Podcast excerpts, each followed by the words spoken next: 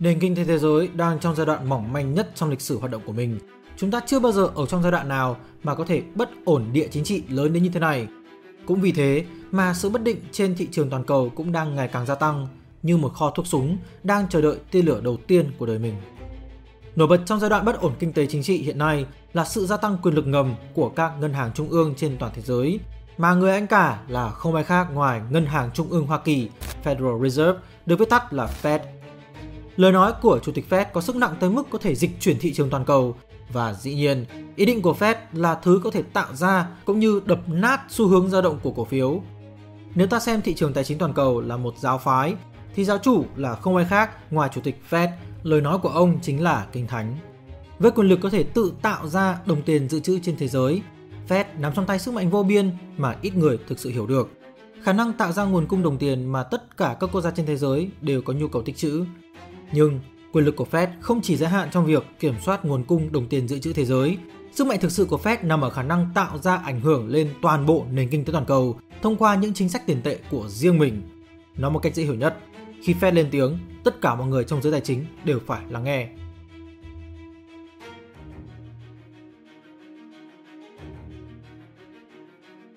Bắt đầu từ năm 1977, Ngân hàng Trung ương Hoa Kỳ đã được Quốc hội trao quyền để quản lý mục tiêu kép cực kỳ quan trọng trong nền kinh tế. Một, đảm bảo lạm phát ổn định và hai là giữ tỷ lệ thất nghiệp ở mức tối thiểu. Nhưng thực tế đây là công việc rất tồi tệ bởi vì hai mục tiêu trên vốn dĩ đã đối nghịch nhau. Để đạt được một mục tiêu thì mục tiêu còn lại sẽ phải bị đánh đổi. Khi lạm phát thấp có nghĩa là hoạt động nền kinh tế không được sôi nổi, công ty không có thu nhập, cắt giảm nhân sự để giảm chi phí hoặc không có nhu cầu tuyển thêm nhân viên, suy ra thất nghiệp tăng cao. Lúc này để cải thiện nền kinh tế, phương pháp mà Fed hay dùng là hạ lãi suất. Khi lãi suất đi xuống, chi phí vay thấp, người dân và doanh nghiệp đi vay tăng cao, suy ra tiêu dùng cá nhân đầu tư doanh nghiệp cũng mở rộng. Cuối cùng, gia tăng chi tiêu dẫn đến gia tăng thu nhập và lại dẫn tới nhu cầu làm việc tăng cao và lạm phát lại tăng theo. Để đảm bảo tính hiệu quả và minh bạch của một trong những cơ quan quan trọng nhất đất nước, Fed được cấp quyền hoạt động hoàn toàn độc lập với chính phủ và được toàn quyền đưa ra các quyết định mà cơ quan cho là tốt nhất cho lợi ích kinh tế của nước Mỹ mà không cần phải xin ý kiến bên thứ ba.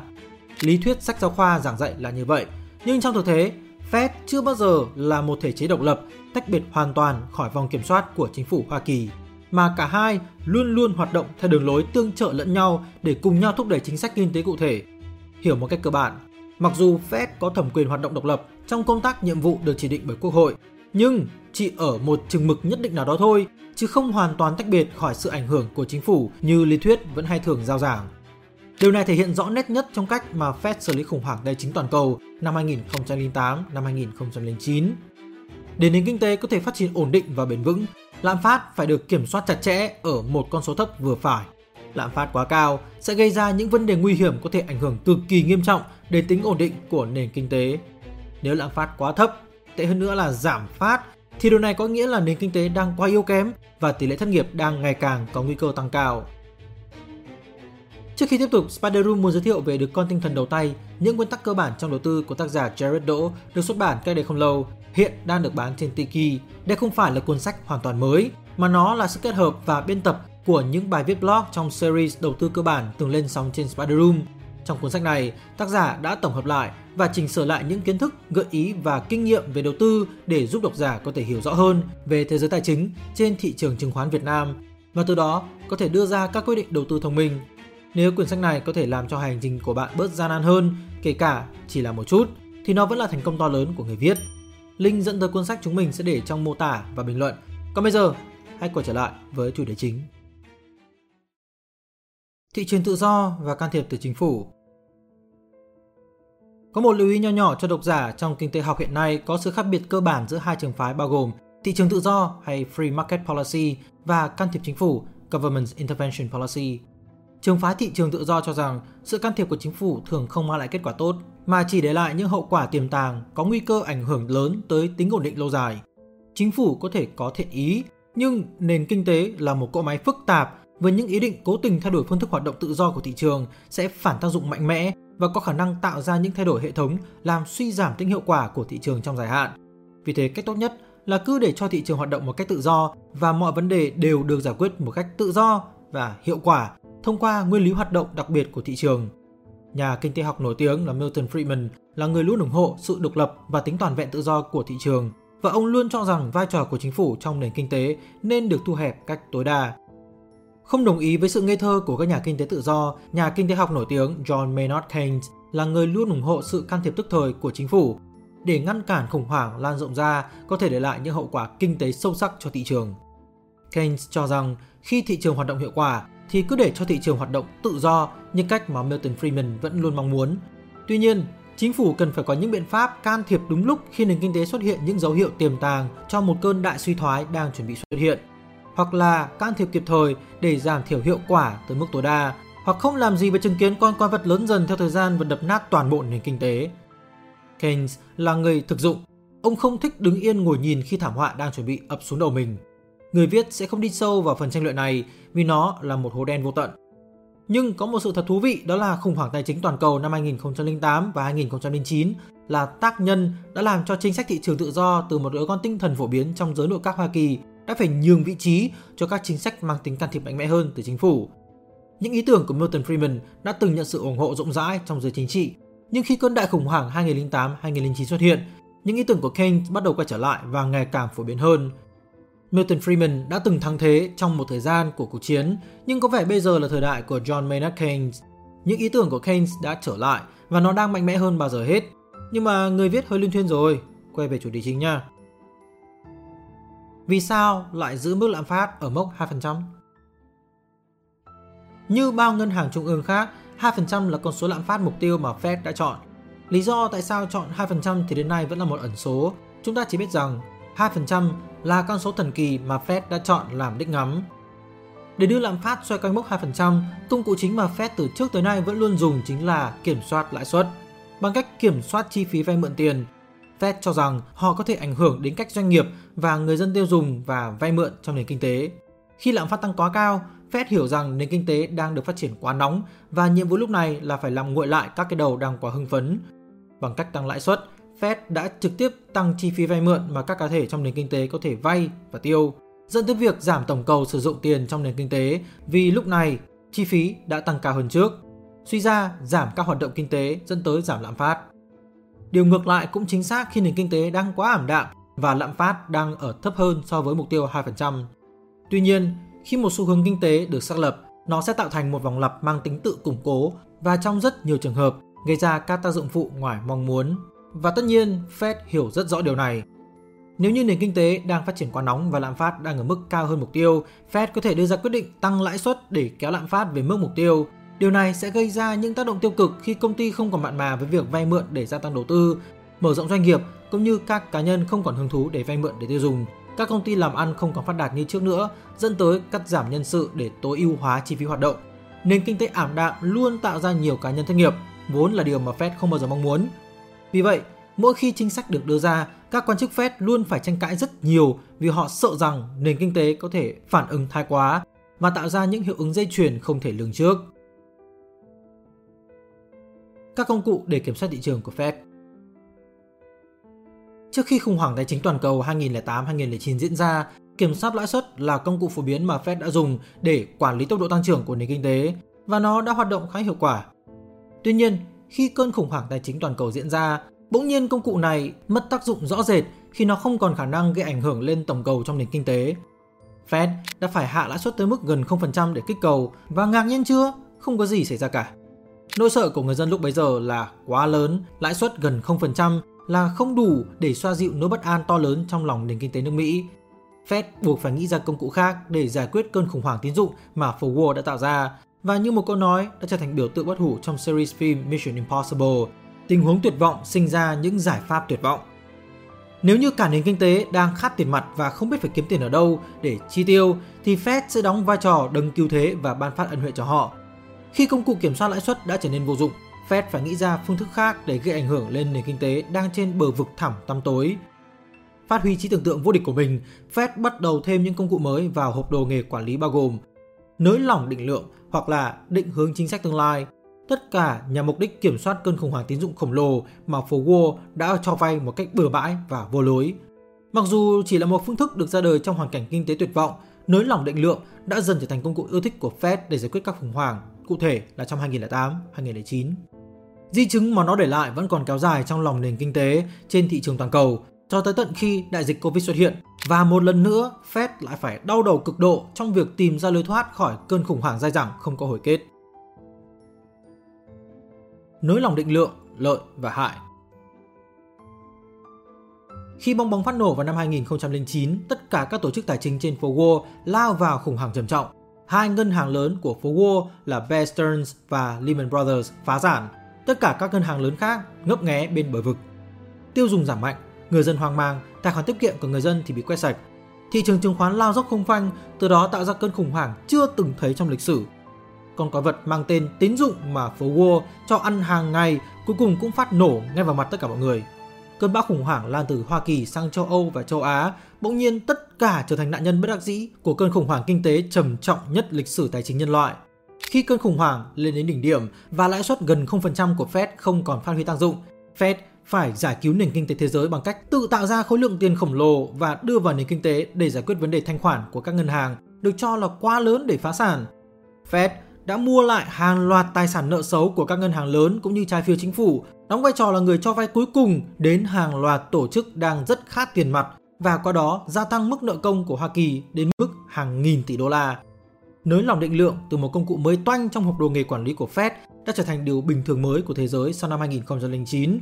Tiền rẻ trở thành mặt hàng đại trà không chỉ ở riêng Mỹ mà còn ở các quốc gia châu Âu, Nhật Bản và các nước bị ảnh hưởng nặng nề bởi cuộc khủng hoảng tài chính. Khi không còn ai có thể cứu vớt ngành công nghiệp tài chính tham lam, Fed sẽ là người giang tay và chính người lao động sẽ phải trả cái giá đắt nhất trong cơn suy thoái tồi tệ mà họ chưa bao giờ gây ra. Lý luận của Fed dựa trên một học thuyết kinh tế khá phổ biến thời bấy giờ nhưng đã được kiểm chứng là không hiệu quả sau này, với tên gọi là kinh tế nhỏ giọt. Nói một cách đơn giản nhất, học thuyết kinh tế nhỏ giọt giả định rằng bằng cách làm cho người giàu trở nên giàu hơn thì sự giàu có này sẽ nhỏ giọt từ từ qua các tầng lớp khác nhau trong nền kinh tế và lợi ích kinh tế cuối cùng cũng sẽ đến với tầng lớp lao động thấp nhất trong tháp kinh tế. Bằng cách làm cho tháp trở nên càng giàu có hơn, sự giàu có sẽ được nhỏ giọt tới tất cả các tầng lớp khác nhau trong nền kinh tế thị trường. Nếu ta chia nền kinh tế thành các tầng lớp khác nhau, dựa hoàn toàn vào thu nhập với tầng lớp tinh hoa trên cùng và tầng lớp lao động thu nhập thấp ở tầng nền, học thuyết kinh tế nhỏ giọt cho rằng số tiền mà tầng lớp tinh hoa có được sẽ từ từ đưa xuống dưới các tầng lớp kinh tế thấp hơn thông qua sự gia tăng trong tổng mức tiêu dùng và đầu tư vào nền kinh tế tầng lớp thấp hơn do có thu nhập gia tăng cũng sẽ gia tăng mức độ tiêu dùng và đầu tư vào nền kinh tế và thu nhập sẽ lại tăng cao cho các tầng lớp thấp hơn nữa. Vòng lặp tích cực cứ thế tiếp tục và dòng tiền từ từ nhỏ giọt tới tầng lớp cuối cùng trong tháp kinh tế. Học thuyết này không quá khó hiểu, nhưng lúc bây giờ vẫn chưa có cơ sở dữ liệu để kiểm chứng tính chính xác. Fed vẫn toàn tâm toàn ý sử dụng nới lỏng định lượng để giải quyết khủng hoảng với học thuyết kinh tế nhỏ giọt làm cơ sở lý luận cho hành động trên. Fed đã ngây thơ nghĩ rằng bằng cách làm cho những người vốn đã giàu nay càng giàu hơn thông qua việc liên tục cấp tiền vào nền kinh tế vốn bằng cách thần kỳ nào đó, số tiền này sẽ được dịch chuyển xuống nền kinh tế thực là nền kinh tế người tiêu dùng và qua đó, vực dậy nền kinh tế đang quá đỗi mong manh sau cơn khủng hoảng. Nới lỏng định lượng là công cụ làm giàu trực tiếp cho tầng lớp tinh hoa là vì Fed đưa lượng tiền mới được in ra vào nền kinh tế thông qua việc mua lại tài sản và trái phiếu chính phủ. Và bạn nghĩ ai là người nắm giữ những thứ đó nhiều nhất trong tay?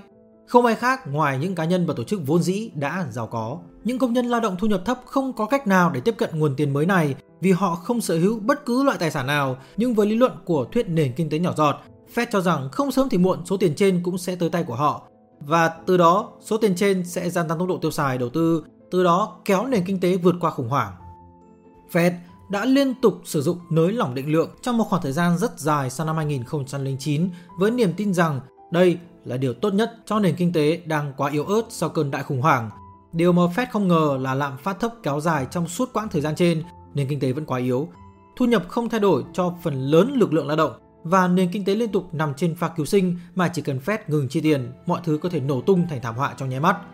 Điều duy nhất thay đổi là giá trị tăng cao của các loại tài sản khác nhau như bất động sản và cổ phiếu chứng khoán. Những nhà đầu tư và lớp tinh hoa là người hưởng lợi nhiều nhất trong công cuộc trinh phạt mới của nới lỏng định lượng và những người không sở hữu bất cứ tài sản nào là những người đã bị tụt lại đằng sau và sự bất bình đẳng này ngày một phình to theo thời gian. Fed có vẻ đã có đủ dữ liệu để tin rằng nới lỏng định lượng ngoài việc gia tăng giá trị tài sản cho người sở hữu thì nó rất ít tác dụng, nếu không muốn nói là hoàn toàn vô dụng cho nền kinh tế thực. Các thông tin về lạm phát và việc làm không thực sự khả quan cho lắm, nhưng Fed biết rằng mình không thể dừng lại. Fed đã tạo ra môi trường kinh tế mà mọi người đã quá quen với việc có thể dễ dàng tiếp cận tiền rẻ mà chỉ cần Fed ngừng cấp vốn là sẽ lại tạo ra một cơn khủng hoảng mới, vốn là thảm kịch mà Fed không thể để cho xảy ra một lần nữa. Vì thế, Fed đã nhắm mắt làm ngơ và tiếp tục bơm tiền vào nền kinh tế một cách đều đặn từ năm 2009 và giữ cho lãi suất gần 0% trong suốt khoảng thời gian dài, cho tới khi đại dịch Covid ập tới và tạo ra thay đổi vĩnh viễn trên thị trường. Tác giả Gerard Đỗ và Spider Room sẽ cho ra lò thêm một video nữa nói về riêng vấn đề này, thế nên các bạn đừng quên đăng ký kênh để nhận thêm thông báo khi nó lên sóng nha. Định hướng chính sách tương lai Trong giai đoạn này sẽ là một thiếu sót rất lớn nếu không nhắc tới một công cụ khác cũng được Fed sử dụng thường xuyên để ổn định thị trường, định hướng chính sách tương lai. Fed hiểu rất rõ là nhất cử nhất động của mình đều có thể gây ảnh hưởng dây chuyền lên nền kinh tế, vì thế, với tư cách là ngân hàng trung ương quyền lực nhất thế giới, mọi người đều phải lắng nghe và đánh giá chính sách trong tương lai của Fed và phản ánh nhận định của họ trên thị trường.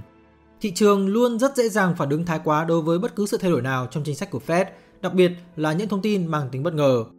Nói cách đơn giản, thị trường rất ghét bị Fed úp sọt và luôn thận trọng nghe ngóng thông tin trước mỗi lần Fed chuẩn bị đưa ra thông báo chính thức. Để tăng tính ổn định cho thị trường, Fed sẽ tuồn thông tin về dự định của mình cho giới báo chí theo các mẫu tin đồn trước khi đưa ra thông báo chính thức.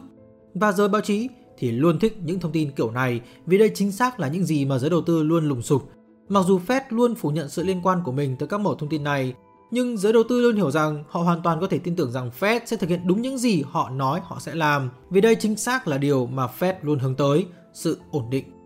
Fed biết rằng thị trường luôn dễ dàng phản ứng như bầy đàn mất trí và do đó sự ổn định chỉ có thể đến nếu mọi người đều tin rằng Fed sẽ thực hiện đúng như những gì mình đã nói. Định hướng chính sách trong tương lai là công cụ mà Fed dùng để gia tăng tính ổn định trên thị trường, là cách mà Fed nói với giới đầu tư trên thế giới rằng các anh có thể tin tưởng là chúng tôi sẽ giữ lời. Không thứ gì gia tăng ổn định trên thị trường toàn cầu bằng niềm tin và tính đồng nhất trong lời nói và hành động của cơ quan quyền lực nhất trong giới tài chính. Nếu Fed đã nói họ sẽ làm điều gì đó, thì nhà đầu tư hoàn toàn có thể tin tưởng rằng Fed chắc chắn sẽ làm điều đó và nếu như Fed có bất ngờ thay đổi ý kiến thì họ cũng tin tưởng rằng Fed sẽ báo cho toàn thể thế giới biết về sự thay đổi này. Fed có thể làm tất cả để cứu nền kinh tế với những chính sách tiền tệ chưa từng có tiền lệ trong lịch sử. Tuy nhiên, Fed cũng đã phải trả cái giá rất đắt, hay nói đúng hơn là đa phần người dân Mỹ phải chịu hậu quả rất lớn. Họ đứng yên trong khi tầng lớp tinh hoa càng ngày càng trở nên giàu có sự bất bình đẳng chưa bao giờ lớn đến mức thế này trong lịch sử nước Hoa Kỳ và cả những mâu thuẫn giai cấp âm ỉ đang chờ ngày bùng phát như một quả bom nổ chậm. Cái giá của tiền rẻ những chính sách tạo ra tiền từ không khí của Fed để đối phó với khủng hoảng đã để lại những di chứng nghiêm trọng trong nền kinh tế, nhưng hiệu quả thì vẫn là một dấu chấm hỏi khá là lớn. Fed đã tạo ra một môi trường mà tiền rẻ là một điều bình thường mới vì thế không quá khó hiểu khi những người có thể dễ dàng tiếp cận chúng không hề coi trọng giá trị đồng tiền mà chỉ đơn thuần xem chúng là những đồng chip dùng để cá cược trên sòng bạc lớn nhất thế giới. Số tiền mới được đưa vào thị trường chủ yếu được dùng để bơm thổi giá trị tài sản thông qua cơn say mua sắm điên cuồng bởi giới tinh hoa. Họ càng giàu lên bởi tiền miễn phí từ Fed, trong khi tầng lớp không sở hữu tài sản càng ngày càng phải chấp nhận những công việc thu nhập ít hơn cũng như tính ổn định trong công việc không còn được đảm bảo. Fed đã nhắm mắt làm ngơ thực tế rằng học thuyết kinh tế nhỏ giọt thông qua hàng loạt dữ liệu từ thị trường đã được chứng minh là không hiệu quả. Nhưng Fed biết rằng mình không thể ngừng bơm tiền vì chỉ có số tiền mới được bơm qua hàng năm thông qua các gói nới lỏng định lượng là thứ có thể cứu rỗi một nền kinh tế đang quá yếu ớt và không biết phải tìm kiếm động lực tăng trưởng từ đâu. Mặc dù liên tục xác nhận với giới báo chí rằng tất cả những chính sách mà Fed đang theo đuổi đều nhằm mục đích thúc đẩy tăng trưởng kinh tế trở lại sau cơn suy thoái toàn cầu nghiêm trọng, Điều nổi bật nhất trong những năm dòng dã bơm tiền vào thị trường là chênh lệch giàu nghèo càng ngày càng gia tăng theo thời gian và đang ở mốc cao kỷ lục trong lịch sử. Thế giới chưa bao giờ giàu như thế này, nhưng chúng ta cũng là thế hệ nợ nần nhiều nhất trong lịch sử của nhân loại. Toàn bộ sự giàu có mà thế giới đang hưởng thụ ngày nay được xây dựng trên núi nợ khổng lồ và chúng ta có quyền nghi ngờ rằng liệu điều này còn có thể tiếp diễn đến bao lâu mà không có hồi kết. Học thuyết tiền tệ hiện đại cho rằng chúng ta không thực sự cần lo lắng về số tiền nợ công quốc gia vì chính phủ luôn có thể in thêm tiền mới để trả nợ cũ. Người viết không phủ nhận cũng như đồng tình về nhận định trên, thực tế thì chỉ có thời gian mới có thể trả lời các tuyên bố trên. Có phải chân lý của thế giới hiện đại hay không, hay chỉ là một màn ảo tưởng mới của giới kinh tế học thuật? Thời gian sẽ trả lời tất cả. Tiền mới được đưa vào nền kinh tế sẽ không thể vực dậy tăng trưởng nếu chúng không được chi tiêu và sử dụng trong nền kinh tế tiêu dùng. Trên thực tế, số tiền trên chủ yếu xoay vòng trong nền kinh tế vốn, vốn dĩ là sân chơi của giới tinh hoa trong việc mua bán tài sản. Fed không muốn tin rằng nếu họ thực sự nghiêm túc trong việc giải quyết bài toán tăng trưởng kinh tế, họ phải tìm cách đưa số tiền trên vào tay người dân để khuyến khích họ chi tiêu, thay vì cứ liên tục làm giàu cho tầng lớp vốn dĩ chẳng cần số tiền đó. Đại dịch Covid đã là điều buộc Fed phải thực hiện nới lỏng định lượng theo cách hoàn toàn mới. Giờ đây, số tiền mới được đưa vào nền kinh tế bằng cách chuyển thẳng tới tài khoản của người dân. Người viết hiểu rằng chính sách chuyển tiền trực tiếp cho người dân là một giải pháp mang tính tạm thời để giải quyết cơn khủng hoảng bất ngờ mang tên Covid và chúng ta không nên kỳ vọng rằng tiền miễn phí sẽ là một điều bình thường mới trong nền kinh tế. Tuy nhiên, điều mà người viết muốn nhấn mạnh là tính hiệu quả trong việc sử dụng nới lỏng định lượng. Trong suốt khoảng thời gian dài, Fed đã chật vật tìm cách đưa số tiền mới được bơm vào nền kinh tế tới tay của tầng lớp trung lưu hoặc thu nhập thấp, vốn dĩ là người có xu hướng tiêu dùng nhiều hơn là tầng lớp tinh hoa. Fed đã kỳ vọng là học thuyết kinh tế nhỏ giọt sẽ phát huy tác dụng, nhưng thực tế hoàn toàn khác. Có lẽ bài học ở đây là câu trả lời đơn giản nhất hóa ra lại luôn là câu trả lời chính xác nhất. Nếu mục tiêu tối thượng của Fed là kích cầu cho nền kinh tế và không quan tâm tới mục tiêu chính trị khác, chuyển khoản trực tiếp tới người dân là cách xử lý tối ưu nhất thay vì dựa vào học thuyết kinh tế nghe có vẻ hay ho nhưng thực tế lại chứng minh rằng nó vẫn chỉ là học thuyết. Đại dịch Covid diễn ra bất ngờ làm thay đổi hoàn toàn môi trường kinh tế mà Fed cũng như giới tài chính đã quá quen thuộc. Thời kỳ của tiền rẻ đã chấm dứt và thời đại lãi suất cao đã mở ra một chương mới trong kỷ nguyên điều hành của Fed – Fed đang phải vật lộn với thời gian để giải quyết những hậu quả ngoài ý muốn từ những can thiệp mạnh mẽ vào một hệ thống phức tạp mà ở đó những tương tác giữa các nút là hoàn toàn bất định. Fed đã buộc phải cấp tiền miễn phí cho người dân khi cỗ máy kinh tế thế giới phải dừng hoạt động, cũng vì khao khát ngăn cản một cơn khủng hoảng tương tự như khủng hoảng tài chính toàn cầu năm 2008-2009. Fed đã rất quyết liệt trong các chính sách tiền tệ nới lỏng và giờ đây cũng chính Fed là người đang phải lau dọn mớ hỗn độn từ chính sách mình đã tạo ra lạm phát tăng quá cao so với mốc 2% buộc Fed phải có những động thái cứng rắn với thị trường để hạ nhiệt lạm phát. Và điều này cũng có nghĩa là một cách thầm kín, Fed đang tìm cách gia tăng số lượng người thất nghiệp. Sau nhiều năm cố gắng tìm cách tăng trưởng nền kinh tế trong vô vọng từ sau khi khủng hoảng thế chính toàn cầu xảy ra, giờ đây Fed đã nhận được nhiều hơn những gì mình mong đợi, thậm chí là trong cả giấc mơ điên rồ nhất của mình và Fed hiểu rằng những điều chỉnh cần phải được đưa ra để nền kinh tế về điểm cân bằng mục tiêu mà mình luôn hướng tới.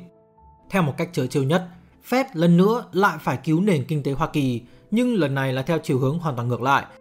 Chưa ai nói tới quản lý ngân hàng trung ương quyền lực nhất thế giới là công việc dễ dàng cả.